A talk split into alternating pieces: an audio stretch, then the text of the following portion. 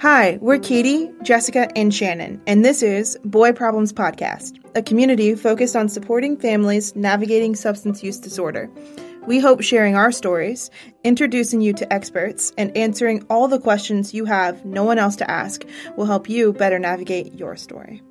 Through our partners' recoveries, we found each other and formed our own squad, one we know is so valuable to how we manage this disease in our relationships. So we started bringing a microphone to our hangouts to extend our conversations to others just like us. When you're here, you're not alone.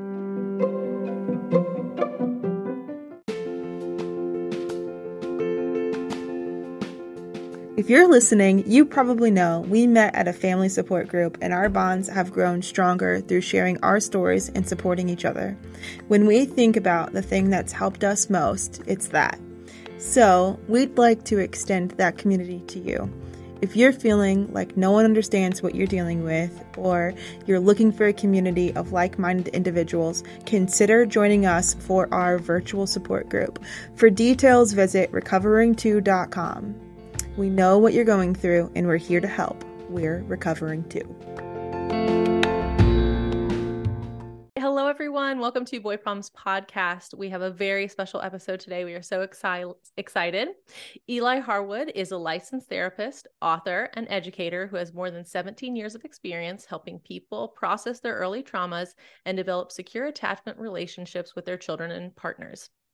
Eli is an adult child of an alcoholic and has three children, one husband, one cat, and an extraordinary number of plant babies. Eli, thank you for being with us. Welcome. Thank you so Thank much. I'm so glad to be here. So, um, how I came across Eli on, uh, so many of you know that I have a three and a six year old. Um, and I came across your uh, Instagram, Eli. You have a really wonderful following, and you just share so many wonderful tips about children and how to deal with anger and the attachment style, um, which I would love for you to kind of tell people like what that is. And I'm so nervous about, um, like uh, sexual abuse for children and you've mm-hmm. hit on mm-hmm. that multiple times and you've mm-hmm. shared resources and like great books and so you are just a wealth of knowledge and we have so many moms and parents that follow us and so i was so excited when you accepted to be on with us because i think you can really help um, mm-hmm. our audience who are dealing with really traumatic things that deal with like their children too so i'm excited thank you i'm so glad to be here awesome so can you tell us like, what tell us about you like what is secure attachment style? Like i think that that was a mm. little bit hard to get in the beginning. So attachment is basically the study like the attachment science or the attachment research is the study of the way that the child caregiver relationship evolves and what happens in that relationship affects the optimal or suboptimal development of a child's self and emotion regulation so we don't we aren't a creature that develops separately from others. We we develop in relationship and we're born entirely helpless right? Like there's no story of like a newborn baby who like clawed their way through the woods and found something to eat and survived. You cannot survive as a human being without a caregiver right? So the idea is that we have this instinct or this drive towards connection and it goes both ways. It goes from care- caregiver to child and child to caregiver and the way that relationship develops either leads to what we would call a secure pattern of relating or an insecure pattern of relating. And then there's a fourth category, which we would call a unpatterned or a disorganized attachment experience. Okay. So the secure experience is very simple. So I want everyone to hear that because I think in the modern world, it can be very overwhelming. It's like, I'm supposed to like, you know, make sure that my child's plate has all of these different omegas and blah, blah, blah. And I'm supposed to make sure that there's, you know, the right colors in their room and what's their sensory type. I mean, yes, there are complexities. However, in attachment terms, the secure child has a caregiver who is attuned, which means they have the capacity for emotional sensitivity. So, a caregiver who can pick up on the emotional world of the child and is responsive. So, I hear you cry, I pick you up. I can tell you're angry. I calm my own body in your presence. I help you feel heard. I am noticing what you feel and I am being responsive. right? And that also plays out not just with negative emotions, but positive emotions, right? So, you know, if your child comes in and they're like, I got it, eight out of 15 on right? There's they they need you to have joy about that, even if what's happening for you is you're like eight out of 15. That's what I was looking for, right? Like that you would join them in their joy as well as in their pain. Okay. And you create kind of a, a trusting rhythm between you and your child when you have a secure encounter. Okay. And what happens in relation to that is quite incredible across the lifespan. So we have all of this longitudinal research, which means we didn't just study what happened at one stage, we study what it meant at the next one and the next one and the next one. And over across the span of usually these studies are about 30 years long. So we're really looking at how does this early relationship affect development and how does that affect all sorts of other lifelong outcomes. And secure attachment is correlated with greater success in school, um, less behavioral problems, and in the long run, it's even correlated with better health outcomes, like healthier cardiovascular responses right? And that's likely about stress. So when you have a caregiver who's attuned, compassionate, responsive, connected to you, your little nervous system doesn't have to work as hard. It doesn't send out as much adrenaline, right? There's not as much of a stress hormone response.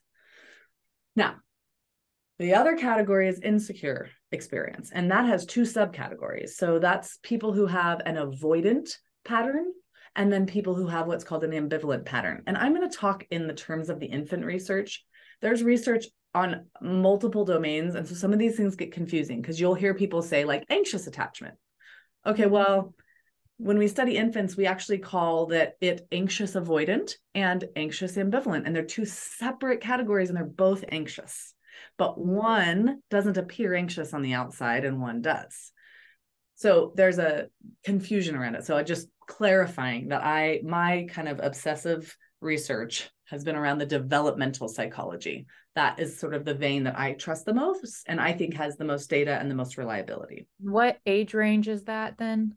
So the specifically the study that we look to the most that that's been the most validated is called the strange situation and that study is done on 12 to 18 month olds. Okay. Okay. So these other two insecure categories insecure avoidant, insecure ambivalent, also both called anxious. Um, the avoidant child grows up with a caregiver who doesn't know how to emotionally attune. So either they believe emotions are behaviors, and so they correct the child every time they cry, right? Don't cry. Don't don't throw a fit, right? Or they get really uncomfortable when emotions are in the room and they just sort of shut down and disappear or look away from the child.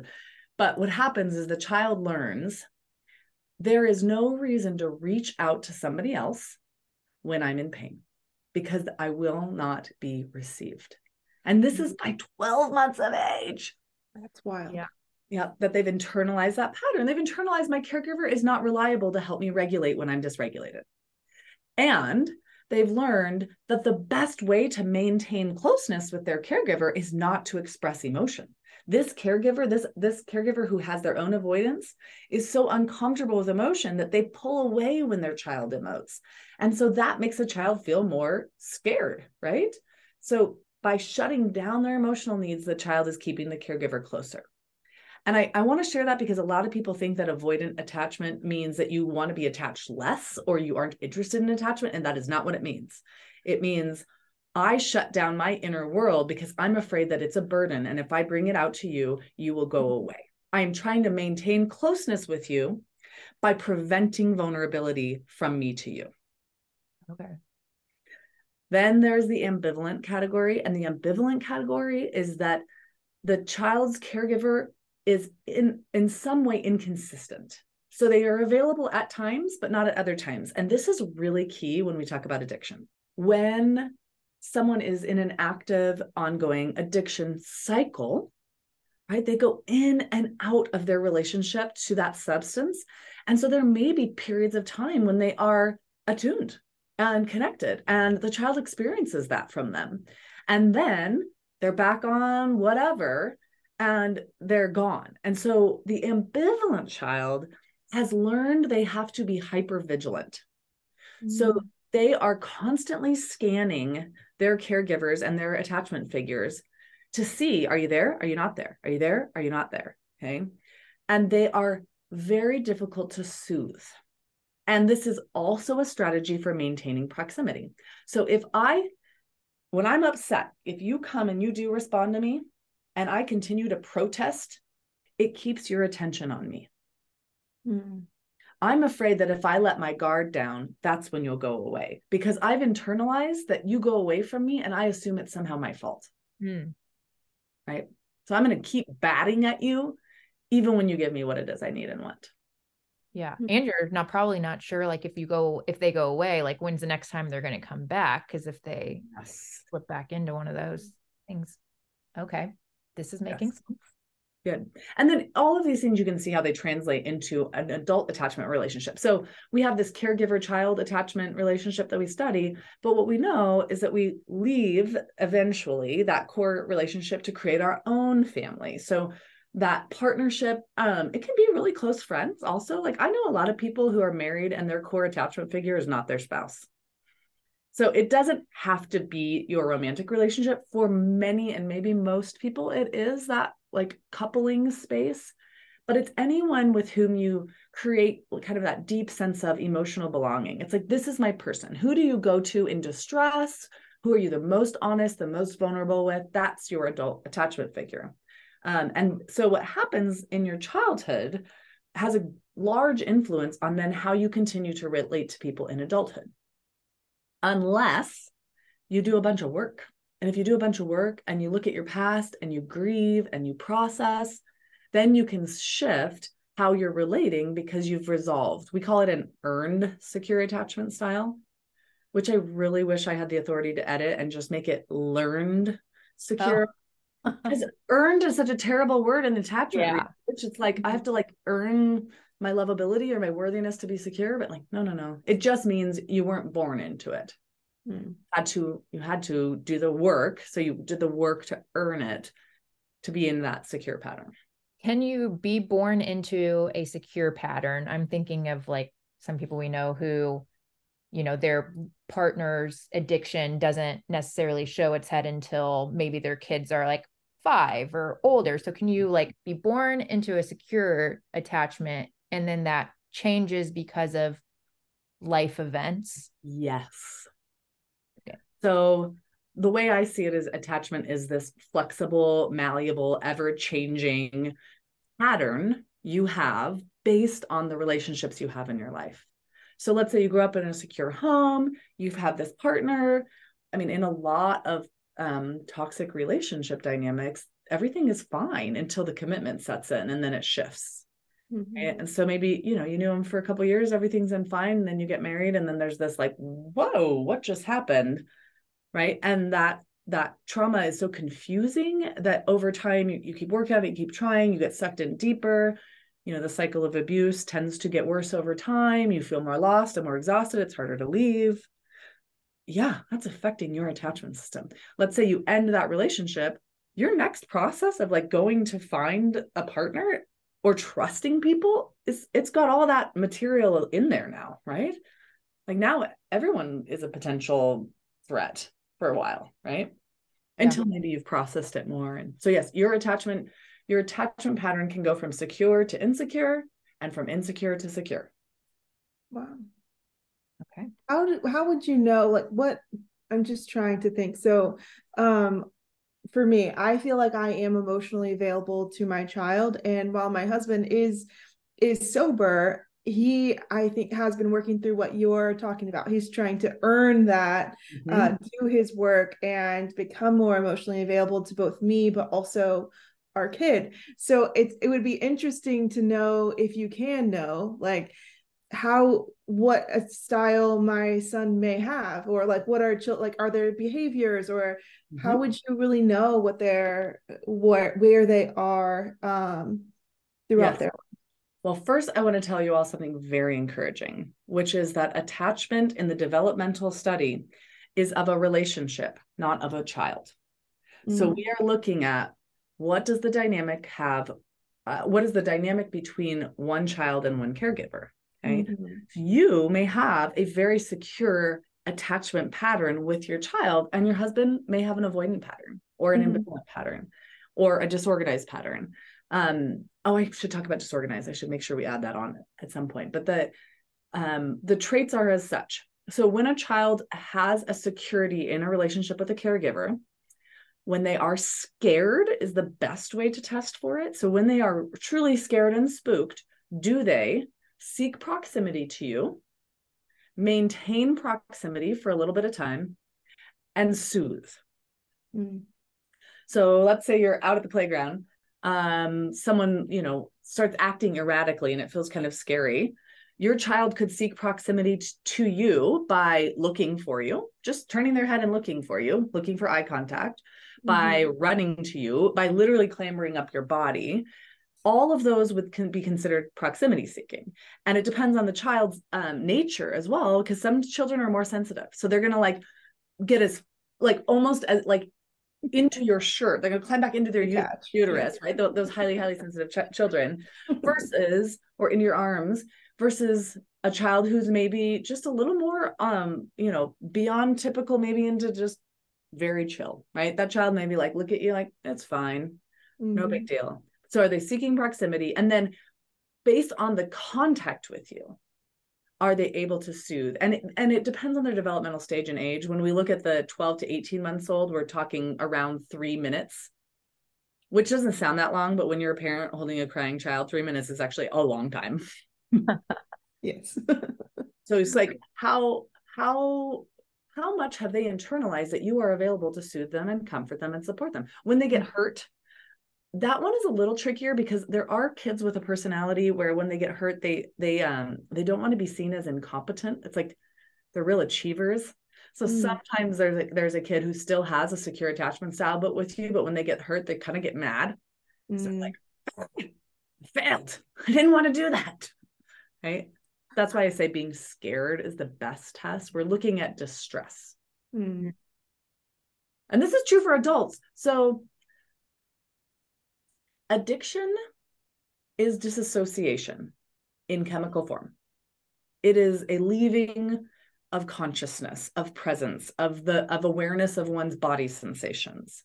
Um, generally speaking, uh, the folks who have struggled with serious addiction are far more likely to have had an insecure attachment experience and in specific as well a disorganized experience so children who grew up in homes where caregivers were the source of threat and that Mm. doesn't just mean physical abuse although that absolutely applies but it could also mean like um, a caregiver who reads malintent into a child. Like, so the child spills their milk and a caregiver goes, What the hell's wrong with you? What are you trying to do? You, Mm. well, you, you don't even care about this stuff, right? That they're projecting intent onto a child. That type of emotional disorganization, right? It's it, it feels threatening to a child, especially because a parent is so much bigger than a child.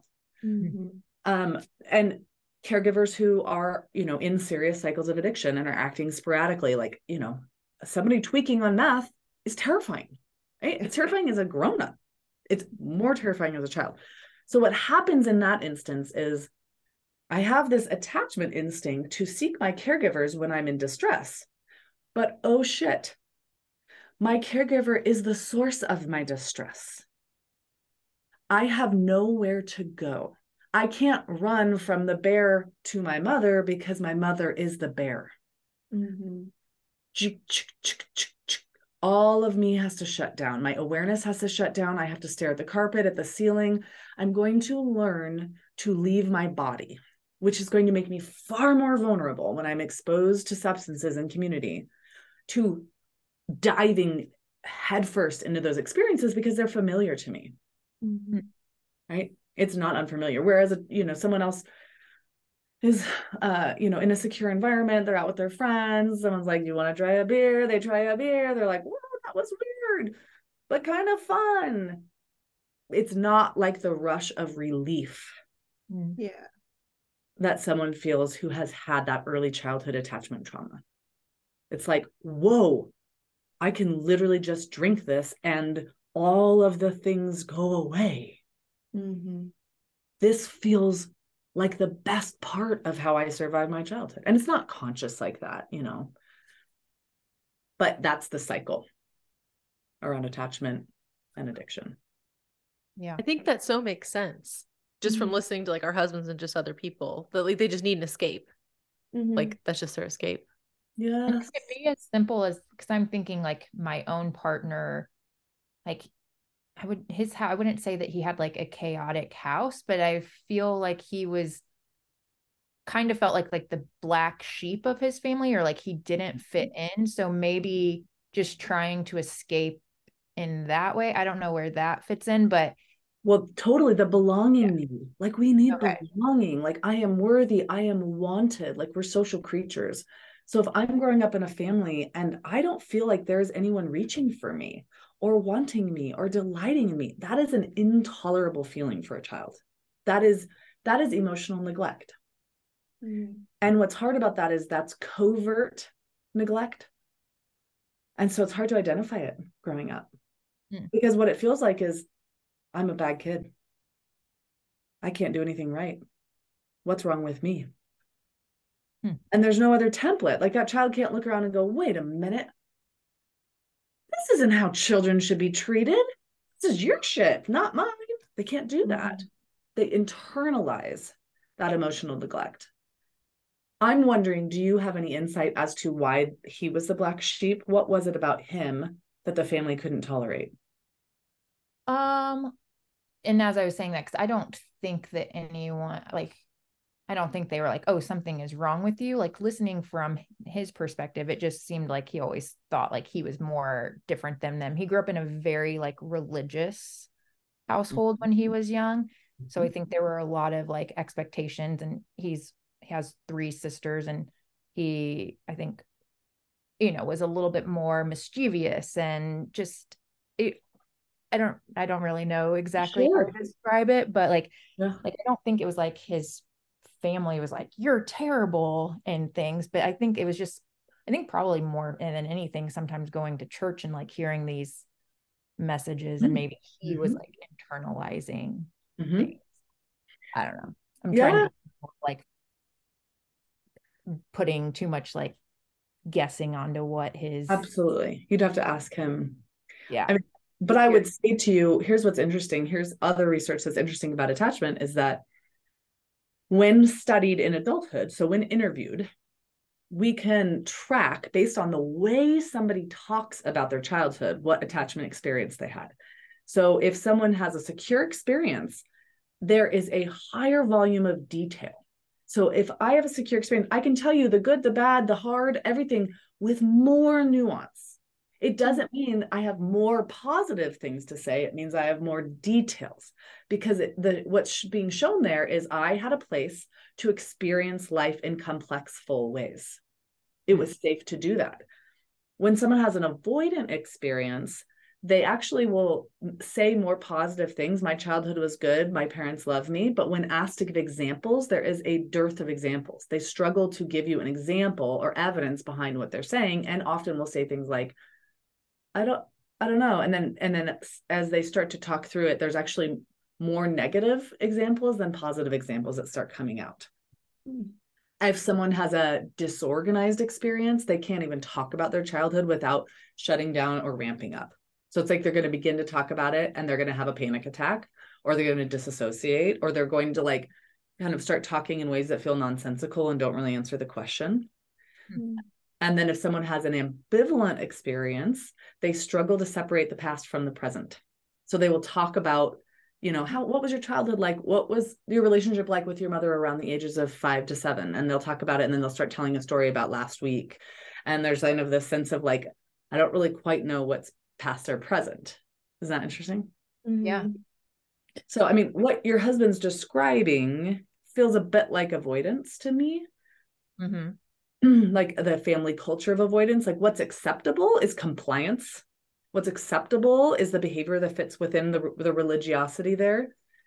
Um, and so, if he's a feeler at all, which he probably is, Yeah. uh, then he's gonna have this this like struggle to fit himself within that box because his body reacts to things and he's he it's not um natural for him to just shut down and comply.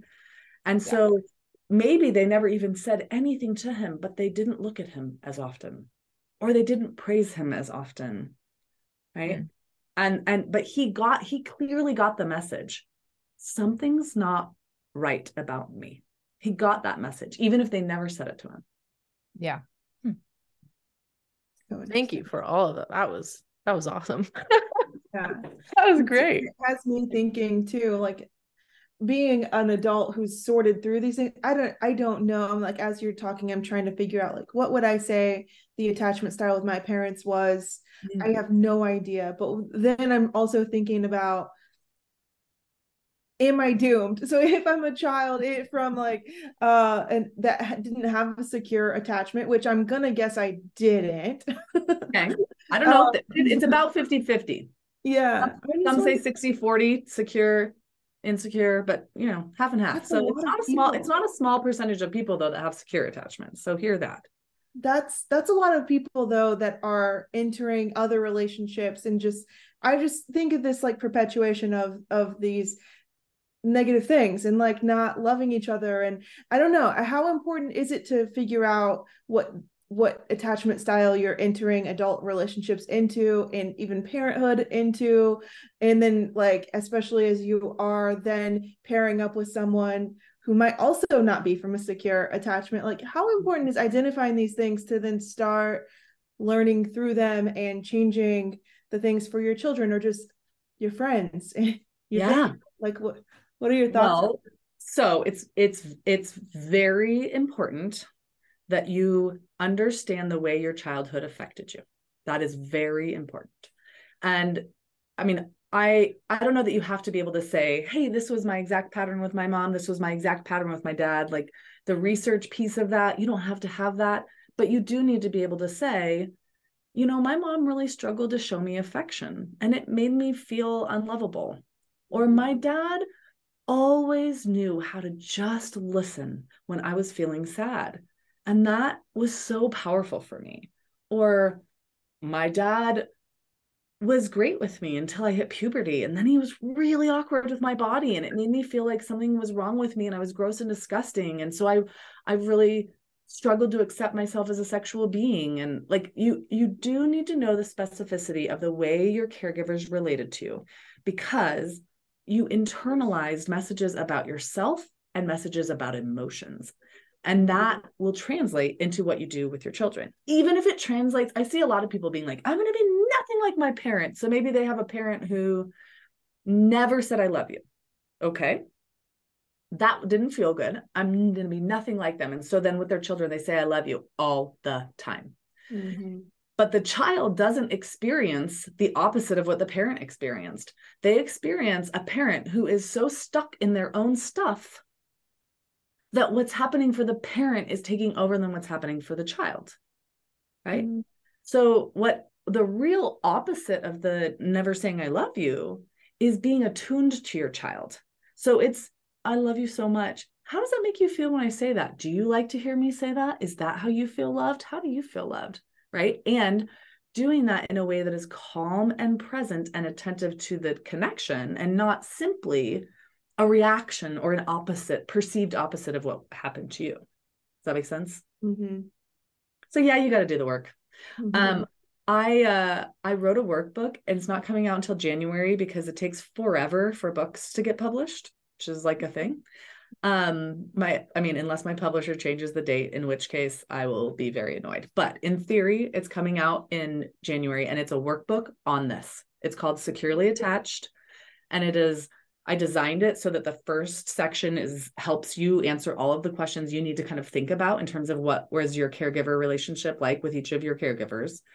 And then the middle section is looking at how that how this impact led you to the way you've related to other close attachment figures in your adult life. And then the third section is basically like these are the traits of secure relating. And here's here's what you can do to work on all of these things. Wow. That's really cool. We'll have yeah. to be on the lookout for that. Yeah, mm-hmm. yeah, mm-hmm. absolutely. Question. So if you so like Jessica was describing, you know, if she has a secure attachment with her son, mm-hmm. um, then maybe her partner's is not as secure, or if we were in a situation where the other partner is in active addiction mm-hmm. and not very involved is there a way that the parent with the secure attachment can like help that child like overcome the mm-hmm.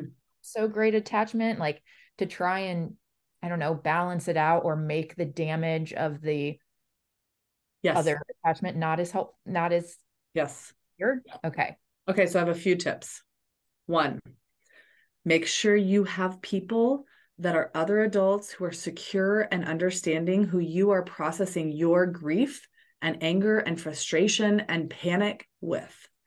Make sure you are not doing that with your child, mm. even in little ways, right? So it's like you need to be going to other people and getting your needs met so that mm-hmm. you can truly be a container for your child as they process their relationship to that parent.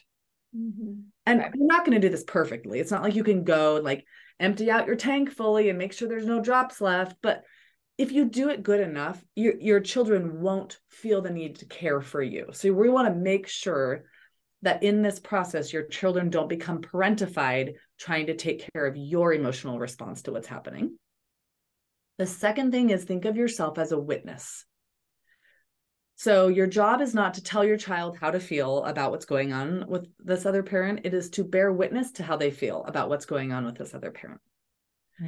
And to give them as much validation for what they're feeling without overwhelming them with information. So, let's say you have a three year old, for instance, and um, you your three year old is having a meltdown because daddy was supposed to be home for reading tonight. Daddy promised and he's not home. And you know daddy is at the watering hole. He is not coming home for hours. Um you want to breathe through your anger and your disappointment in that moment. And on a developmental level it makes you really sad when daddy doesn't do what he promised he would do. Where is daddy? Where is daddy? I think daddy is at um it's funny this is so interesting. For me the place my dad drank when i was growing up was called piccolo's bar and grill. Oh okay. So like that's the name that just like came up in my brain like daddy's at piccolo's. Wow. Right? It doesn't exist anymore so i don't feel bad you know. Well it won't hurt their uh clientele yeah. Um and that and that why is daddy at piccolo's? I don't know honey. I don't know. That's something you can ask him tomorrow.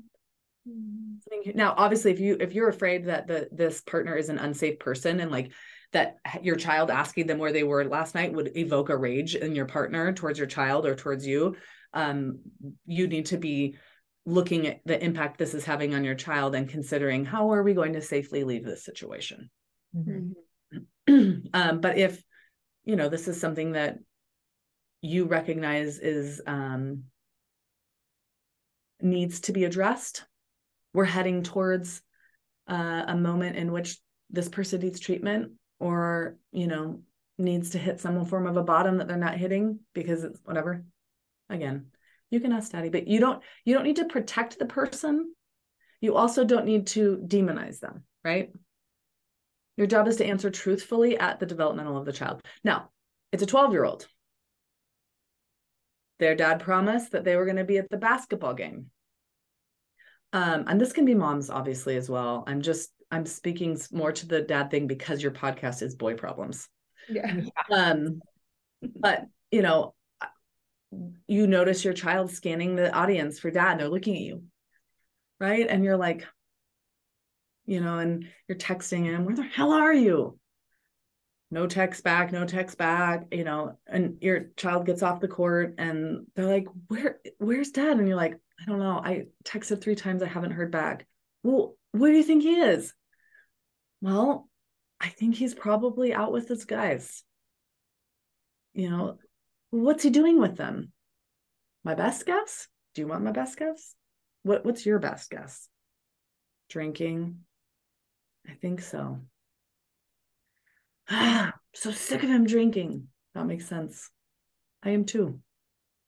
I'm really sorry that this is something that he has not been able to figure out yet. You don't deserve this. It's not your fault. I love you. I will continue to ask him to stop this pattern. Mm-hmm. and and that's you know and then is there anything else i can do to support you what how else can i help you? Do you want me to help you find the words to share to him? Or do you want to you know rage when we get home and throw some dish towels around the kitchen and we can have a rage party together about how painful it is that this addiction has such a stronghold on your daddy's brain Hmm. What did you what did you three feel when I said it like that? Because that's a very compassion based version of talking about addiction. That's not a you know, it's not a I don't know. I don't know the right word. Yeah.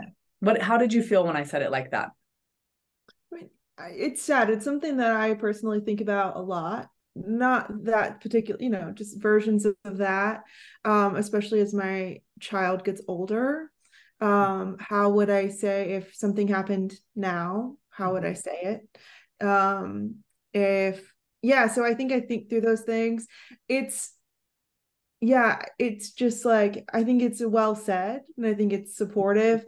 I think it's honest and I hope that in the moment I would be able to be honest and not I think a lot of times with addiction or at least for me um you know there's that codependency portion of it too where you're like I don't I want to also protect my spouse and mm-hmm. also protect my child and i don't know i i hope that in the moment i would make the right choice but i have you know pre-kid dealt mm-hmm. with a lot of my own codependency with my mm-hmm. spouse and like that's that's hard when you care about both people um yeah I, but i always imagine the addiction like have you ever seen those mucinex commercials where they have like the personified boogers oh yeah. I I imagine it as a completely separate entity. Yeah. Anybody. Right. And so I am not not protecting someone in my life when I address their addiction uh, addiction or addictive behavior. I am not not protecting them. I am protecting them because I'm addressing this like nasty goobery thing that is mm-hmm. infecting them at the mo- this moment in time and i'm separating them from that and doing that like i do, so I do this with my dad, with my son mostly. My three year olds aren't really like conscious of all this yet, but I have an eight year old. Mm-hmm. Um, but you know, he'll ask occasionally, like, you know, why did Papa Carey leave the party? And I will say really gently, you know, Papa Carey has a hard time staying places after six o'clock because he's been drinking alcohol for so long that his brain it like yells at him and it's like, I need to drink. And he knows that he can't have more than one drink and then drive safely. And so he usually tries to get home so he can have more drinks. Isn't mm-hmm. that sad? Mm-hmm. right? It's not like your your papa carey doesn't love you. Mm-hmm. that would be not protecting my dad. And that wouldn't be true. My dad adores my kids yeah. Yeah. But i'm also not gonna lie because my kids have the genes. So you know who will not who time will only tell how it activates or doesn't activate for them. Right. Yeah. But they need to know. Um we have a i have a neighbor who just went into rehab and as soon as he went into rehab i told my son they're like where where is he? I'm like oh he had to go to rehab. Why? He was drinking so much that his brain had a seizure. So this wow. is why he had to go and you know how long will you be there well we don't know we think mm-hmm. maybe 30 days but we don't know it depends on how how long he's able to tolerate being there and this is what this looks like and I, I I do not believe in hiding these things from children. I believe in not burdening them with our emotional dysregulation around these things. Mm-hmm. But being so I can tell my child this is what's happening, and that is very different than yeah. Carey drinks every night. Yeah. Right? Yeah, that's a good point. But I've done my work. I have grieved that. I mean, when I was in my 20s, I wrote a very dramatic eulogy um, for the father I never had. Oh. And like posted it on a blog and had a whole thing. Like I grieved the reality that my dad has is I mean he's 75 now, he's 75. He will likely have an addiction his throughout his the rest of his life. Mm-hmm. Right? right. So I it's I can talk about it and not activate my own pain and misery and then spew it out on my children and that's the goal so if you if you can't do that then you speak as simple as possible to your child mm-hmm. i'm not sure how to talk about this you're right something is up something is wrong i'm going to talk to my friends about it and i'm going to let them take care of me so that i can figure out how to talk about it to you but it's going to be okay and i'm going to take care of it like i am the parent you are the child yeah. not in a i'm the parent so i know and you're the child and so you don't know like you don't have to take care of me you don't have to parent me I, I am going to take care of and parent you. And then you stay where they are. You know, if they start melting down and crying about it, you know, you, again, you stay at that child level. You're so sad he left your birthday party. You're so sad he left. You wanted him to stay. You're mm-hmm. so sad he isn't home. This is so hard that daddy's in rehab and not here to finish this boat project he promised he would do with you. Mm-hmm. You're staying at the level, you're witnessing their the impact it's having on them. And you're responding to that. Not making it about you. Mm-hmm. Yeah. Yep. And and really being cautious to not make them your witness. Mm. That's a good way to put it. I mean, I you know, even even with uh, like a outside of addiction, sorry, outside of addiction, you know, with anything, getting any of your emotions, mm-hmm. you know, just mm-hmm. being frustrated or mm-hmm. t- exhausted at the end of the day. And I don't know how many times my son will be like, it's so late. And I'm just like, I want to go to bed. And he's like, cuddle me or play with me. And it's like, it's in those moments, it's just like, I don't want to like be frustrated because I'm very tired. I've played with you for seven hours. totally. You know, but really any emotion. I think that's a that's a good way to think about it. Of like, um just, it's okay to show them emotion, but not to ask them to manage your emotions. Yeah, just to so think about I, like that. Like my kids see me frustrated all the time, and mm-hmm. bedtime is like a thing. I have twin three year olds. It's absolute anarchy, and so I have nights where I mean they will see me be like, "All right, girls, I'm done." That's I mean like that's very expressive, but the message is still not you have to take care of me yeah. yeah. I like the way to think about that. Yeah. You know, so it's like I'm showing you it, but I'm not asking you to manage it or process it. And and if I if I get to a place where it's like too far, you know, I'm like then I, then I'll say like I'm so sorry. I lost my cool. I'm going to calm my body down and I model like this is what we do when we lose our stuff is we come back, we apologize, we own it and we re-regulate and redo what we were doing. Yeah. It's not helpful to not show any emotions because then they don't know what that looks like or yes. how mm-hmm. to process it so. Yes absolutely. That's and that's that's where the avoidant attachment starts developing is i'm not showing you anything and then my message is feelings are intolerable or feelings are a burden or feelings are selfish. Feeling i mean it starts it's like they have to fill in the blank like why aren't you showing me what you feel? Instead we're like feelings are natural. They lead us to what we need. Mm, yeah. you know yeah. yeah. Well, how can you divorce is mm-hmm. a thing just in general, but in addiction and um there's a lot of ups and downs. And so how can you help a child, you know, I've heard often um we're staying together for the kids or you know whatever it may be. Like what how how do you navigate a divorce? Is it possible to navigate a divorce with like the least amount of bad going on to a kid? Is there yeah. any tips on that? Yeah. So I would say this is actually a tip for both scenarios staying or going. What you want to be modeling for your children is how to use your voice in a way that is kind and strong, clear and honest, how to communicate to other people what you need, what your boundaries are, how you desire to be interacted with, right? You're modeling that for your children. The more than anything else you do as a as a parent, it is modeling. Your children learn so much more from what you do than what you say, from how you live than how you tell them to live. They're watching always. They're absorbing it. So whether you're staying with someone or you're leaving with someone, you're giving them an imprint of what to do in this particular situation. So if you're staying with someone who is rapidly going through the cycle of addiction over and over and over and over again and treating you poorly in that process and wrecking things in your family and your home, you have just taught your children when someone treats you like shit, keep trying. Okay. Now, and again, don't hear me say that as over and over and over and over and over again. Like, yes, you're going to go through the addictive addictive cycle multiple times before you get to a place where you can, you know, create a boundary that creates some change. So like I I don't I don't feel I think that that folks that have strong addictions are often some of the most tender-hearted, incredibly loving, creative, thoughtful people on the planet. Because another thing that drives addiction is sensitivity. Right? Mm-hmm. And so I like I is it worth trying to fight for that relationship? Yeah, it's worth it if you really love that person, if there is desire there, if there is goodness inside of that person that you have known and sensed, fight for it.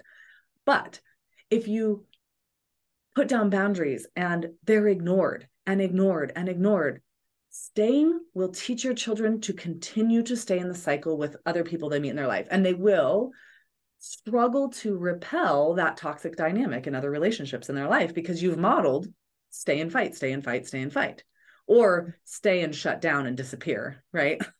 the other option, just leave your own needs and live in a numbness of your own.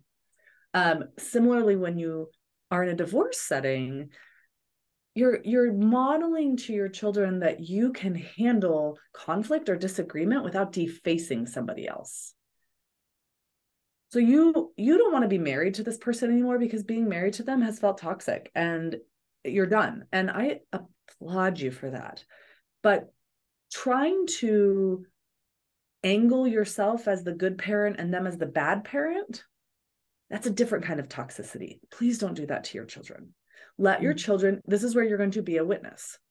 You're going to let your children tell you how they feel and what they need. Right. And when they come home and they say, you're like, you know, how was dad's? And they're like, it's fine. He played video games the whole time. And you're, you want to be like, I don't know why he doesn't do better by you. I I don't I don't know I don't know why because you know you're a wonderful kid and that's a terrible way to be a parent. You're not being a witness. You're projecting your own resentment on there and you're defacing that other parent. So that child says playing video is the whole, the games the whole time you say how'd that feel for you? I don't know. It was fine. Okay, sounds like it was like just kind of neutral. Yeah. Did it make you sad? No. Okay. What video games did he play? Uh Minecraft. Okay. Do you play Minecraft? Right. Like, I'm going to stay with my child where they are. They come home sobbing hysterically, you know. Dad had it, his girlfriend with him the whole weekend, and he promised that he was going to right now. You're like, honey, I'm so sorry and you're scooping them up and you're holding them and you're crying with them and you're like i see how much you wanted to have that connection with your dad and then you're holding back on the desire to say but he's a real piece of shit because your child is made of him as well and every time you insult that other parent you are insulting your child hmm. they are always going to have an identity in relationship to that parent. And so this is why you have to remember there is the parent, that other parent, and then there is the mucinex glob. Yes. And so you can say addiction is a really terrible thing. Addiction really takes people away from their truest heart and their truest desires. But you aren't going to say, well, you know, all your dad wants is to drink. He's just selfish. You've just defaced your child by doing that. Hmm. What other what other questions come up around that specifically, for, you know, that you hear around like the divorce process? Um it's more well i think that goes into like your kid has seen some really awful things yes. How do you navigate that? There's overdoses. There there's just a mm-hmm. lot of bad things that p- kids can see and mm-hmm. outside of addiction. So mm-hmm. how, like how do, can you talk to us how to navigate that? Yes. My favorite mr rogers quote is what is manageable or no no what is mentionable is manageable. Okay? So what we can talk about and verbalize our kids sense can be managed and dealt with so there, let's let's say you know a child saw a parent overdose. Um, and live or overdose and die. Honestly, either way, you're going to want to show your child that it's okay to talk about it. That was, that must have been one of the most terrible scenes you've ever seen. Yeah. Because daddy was laying on the floor and there was some funny things coming out of his mouth. Yeah. And his eyes looked kind of funny. They like weren't really, they were like kind of open, but you couldn't really see him. And he was kind of shaking, his body was shaking. You're helping them understand that they can name all of these things and feel the feelings with it and process it with you. And they need to be able to tell that story with you over and over and over again in order to, to make sure that they do not process it with shame and guilt. So when we go through a trauma and we we we avoid it, it tends to get frozen with some form of like a I should have done something. It's my fault. Um, I wasn't lovable enough for him not to do that thing. But when we are able to, this is the witness thing again, talk about something in the presence of someone who can hold the space, who can stay calm but connected, we can begin to make meaning about what happened and how it impacted us. Now, this is a lot trickier for, for a child who's pre-verbal and has witnessed something right? And so then what you want to know is they're going to play it out behaviorally. It's not going to be sensical. It's going to be uh, sensory. So they're they've experienced something it felt very scary. They have no way to make meaning of it. There's no language to put to it. They can't express it or process it. Well, they're probably going to, you know, punch the cat. And you have to recognize okay, they're they're trying to process an internal state that they don't know what to do with. And so my job is to say, like, oh, you felt mad. You felt mad at the cat. Okay, I'm going to move the cat out of the way. Do you want to feel mad on this pillow? Let's feel mad on this pillow together, right? you're not trying to correct the behavior. You're trying to help them express the internal state of chaos they experienced when they saw the thing they saw. I think that's so wonderful about the thing that you said about shame. And I have never thought about it that way. Like you don't talk about it and it almost mm. becomes more shameful. And I know personally from my experience when coming out with this podcast and like I can very now freely share that my husband is a heroin addict mm. and you know xyz like i can free and and people's reaction most often is like like oh my god and i'm like no no like i want to talk about this i want to share this because it isn't some big bad scary thing because probably you know you know someone we all yes. know somebody like it doesn't have to be shameful and mm-hmm. that that's i mean obviously that's one of our goals with this whole podcast but i think it's so interesting that you say you don't talk about it and that attaches shame to it yep which I think it keeps great. it locked it keeps it locked in your system at like a high level of disturbance and then the more you avoid it the the bigger it feels. It's kind of like this big scary monster. You closed into a closet and so then every time you know you don't want to peek at it or if anyone brings up anything around it it's like panic right? Versus you know if you have a caring figure who sees what it is that you experience and can help you talk about it.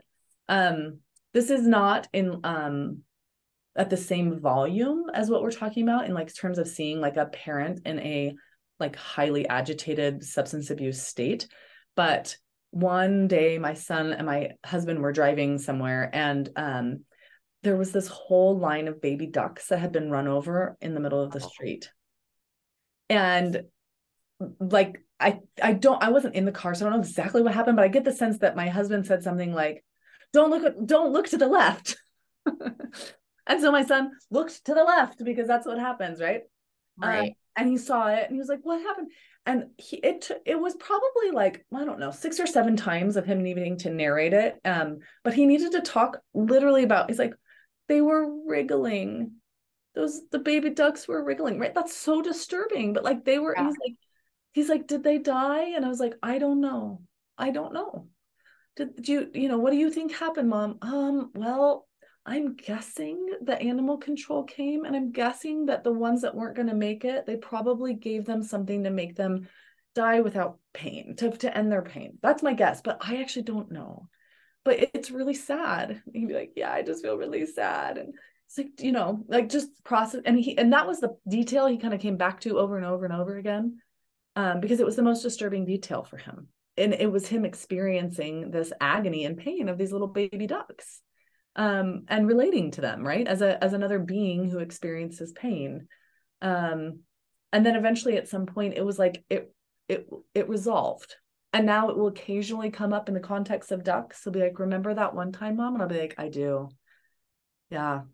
What are you seeing? Are you imagining it? And he'll be like, no, not really. I'll be like, okay.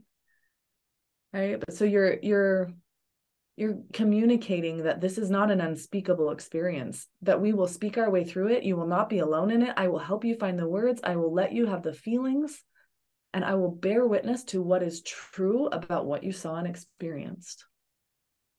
Yeah. Yeah. I think uh, it's interesting when you said you know that's the thing that stood out to him and that's probably why I think bearing witness to them is so important because maybe the thing that we assume would be like mm-hmm. the most traumatic or like sticking in their memory isn't that yeah. thing. And so if we're trying to tell them, oh, this is how you feel, or this is all of it, we might be missing the thing that is really like stuck with them and keeping them yes. up that they're struggling with. So yeah, and it's really interesting. I mean, I've been doing trauma work for a very, very long time. And what gets stuck, you cannot predict.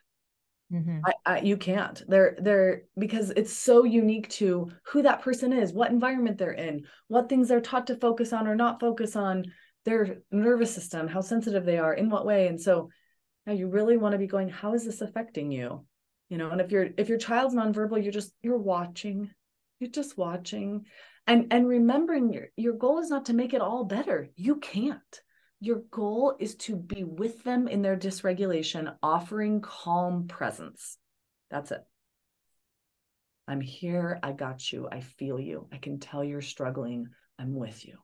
I'm not leaving. I'm going to stay close. We're going to make it through. And sometimes when there's big capital T trauma, those dysregulations can be hours long. Hmm. Yeah. Ugh, it's hard. It is. I feel like I've learned a lot and I we could go on for hours more because it's just there's so much. I well, love kind of you all. This is my I mean, I'm a weirdo. Like this is what I would do all day long if I could is like have deep conversations about like pain and healing and how we work through stuff. So y'all are my people. Oh, that we all love counseling. I'm probably in like I'm oh I'm God. a support group lover.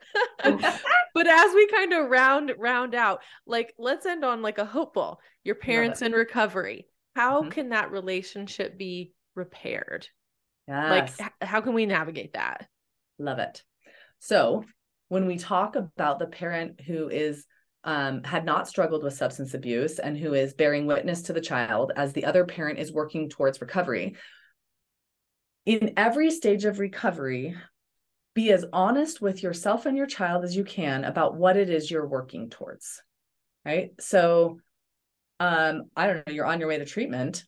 I'm going to get some help. I realize I can't I can't fight off the Mucinex booger on my own. I need some help because he's really a big booger. So I'm going to go to this place and these doctors and nurses and therapists are going to try to help get this booger out of my brain so that I cannot drink or I cannot use heroin or I can not use meth, whatever the thing is, um, and be healthy again. Okay. Now I'm back from treatment. Are you better? Are you all better? I am so much better than I was before I went. It's been 30 days since I used the booger, and I am still going to have to do a lot more work. So I have these meetings I'm going to, I have this person who's helping me, I have blah blah blah blah right? Like you're just being honest but you're not saying i will never ever drink again. I will never ever use again because you can't make that promise and relapse is a part of recovery.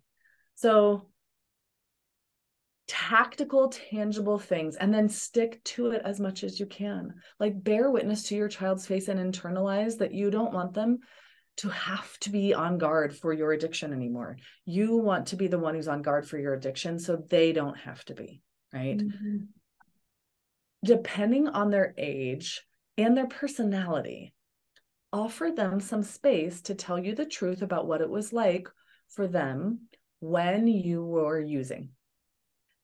Because there's a trust there of you're saying to your child, you matter more to me than than the thing that used to matter the thing that used to look like it mattered more to me than you did Mm. and i want i'm going to honor the healing you need to have by giving you the space to tell me the truth. So and you know not all kids are going to be ready for that right away or even have the words for it or trust the addicted the, the post addicted person to handle that well. And so they might not but i'd say at some point it's like i'd like to invite you to write me a letter or tell me to my face how it impacted you when i was actively addicted to x y or z and in that somehow communicate back to that child that you have deeply internalized and grieved. Like if that doesn't break your heart, if you aren't in a puddle of tears on the floor when your child tells you they stopped telling you that they had wet the bed because they didn't know if you would fall over or hit your head or get weird or like if that doesn't make you cry, Yeah. are you still on something? Yeah. Like what's happening? Like Mhm. so and so oh now again, we're not asking them to take care of us, but we're showing them that we have been impacted by their pain. I'm so sad, buddy, that you had to go through that. You did not deserve that and there was nothing you could have done to make me not do those things. You didn't do anything wrong. It wasn't that you didn't do things right enough. That was 100% out of your control. And how brave of a kid you are to tell me that truth. And then you take that letter and you pin it to your forehead. No, not really, but you pin it somewhere. Like, Yeah. you let that be one of the most important guides in your recovery process. Like, this is what I'm doing. I'm going to give to my kid what I didn't have in the best way that I possibly can. Yeah. Love that. Yeah, I think um unfortunately kids just go are stuck in terrible situations that they can't get out of and it's it's really know. sad to navigate this and so I am just like really really hopeful that this podcast can help someone to help them navigate this and and children maybe children who grew up with addiction who couldn't talk to anybody who still haven't talked about it with anybody they can find some like comfort in this and and and because that that's my hope for this So I'm not sure. Are there Betty Ford centers everywhere? Do you all know this? I think there's only one like actual like called Betty Ford Okay. Center. So that's in Denver somewhere or the Oh well then okay, yeah.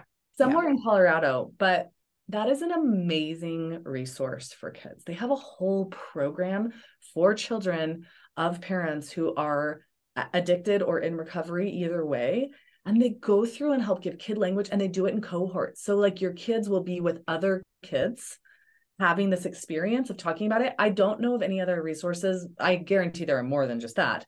But where if you can find a space or a clinic that is focused on addiction and helps children process it with other children, that's also huge because there's such a stigma, right? So Right. helping kids see, like, oh, your dad also drinks, your dad also does heroin, your Right. mom also, yep.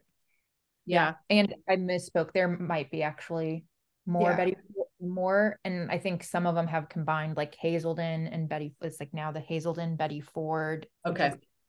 Minneapolis, I think. But yeah no, we can But I would some- I would start there. Like if if you're a parent and you're like, I really want to get more resources, like, and I'm listening to Eli and I'm like, yeah, that all sounds great, but like, how the heck am I going to remember to do that or say that or that doesn't feel natural? right. That would be a great place to start. Look up Betty Ford clinics, look into where they have locations, and then if they don't have a location near you, call them. Say, hey, what do you know is available in Nebraska or in Kentucky or wherever? Because they're going to know what else is out there and help guide you to the places that are most adept at helping you as the partner and your children as the survivors on the other side of you know the the addicted cycle yeah. well and i think And oh, oh, I i was, was just, gonna say are you gonna say alatot and alateen oh yeah no, I wasn't gonna say that. Oh, but yeah there's alatot and alateen i know that that are kind of like in the aa vein so that that can be communities for kids to connect with Yep. I was gonna say if people wanted to learn more from Eli, Mm. I'll like tell us where they can find you and hear more you all about are you all are making me inspired that i don't do enough on this topic like i haven't done much on this topic i need to do more on this topic but um So you can follow me for any general, like, how do I create a secure attachment with my children and how do I address this issue, issue or that issue on Instagram, Facebook, and TikTok at Attachment Nerd. Or the way I would really love for you to connect with me is to go to my website, which is attachmentnerd.com. And I have on there specific guides. So you can like purchase a guide on how to be a secure parent or a guide on how to create a deeper closeness with your child or how to deal with couples conflict. So I have a whole guide on there. This might be a really helpful one for your audience. Um, there's like nine or 10 videos, and I go through like these are the rules for fair fighting. Um, this is this is an area where you want to, you know, really express your vulnerability in this way or that way, like helping couples get to a place where they are relating through connection and not chaos and not control. Um but and then if you if you're like i'm an eli fan i kind of just want to like be in the gang you can join what i call my nerd herd which is a membership. It's not very expensive. It's like $29 a month and you get access to everything i do and i do a live class every month. So every month you can hop in with me ask questions connect and there's like a village section too where you can share and ask questions and i try to do video responses to questions so that you can have some interaction. Um, and my goal, my long term goal, is that there would be this place where parents who are feeling isolated and kind of out on their own and are like, I don't know how to do this. My parents did to do it for me. And like, my community doesn't know how to do it. That you would have this virtual space where you can come together, meet people who are close to you in your area, get information. And all of my videos from social media are up there and organized, which is very helpful because you start streaming through my Instagram page, you're like, I I'm looking for some. How do I find what I'm looking for? But when you get on the membership, you can like say toddlers, and all my toddler videos pop up, or teens, all my teen videos. Um, so yeah, I'd love for you all to come hang out there. And if anyone cannot afford, so we kind of have like a general message for anyone in America. We say if you are Medicaid um, qualified or you're on Medicaid, email me at hello at attachmentnerd.com. I will get you in the membership. I don't want anyone to not have access. Um, and then if you're overseas and you're like, there's no way I can afford that, same thing. Just email me, talk to me, we'll figure it out. Like everybody deserves a village. That's awesome. Yeah. Love That's awesome. that. Well, was so Eli, great. thank you. That was like amazing and better than I like even dreamed it to be. and you're probably gonna see like a Katie McCone Jones come through because I'm the one about the relationships is uh calling my name. I love it. Yes. I would love that. Well, awesome. Well, Eli, again, thank you so much, everyone. Please go follow her on all of her things and keep coming back.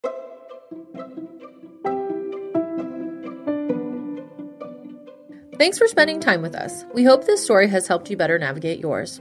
Don't forget to subscribe so we can meet you here next time. If you enjoyed this episode, spread the love by rating or reviewing. Need more support?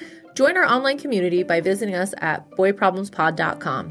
Whatever you do, keep coming back.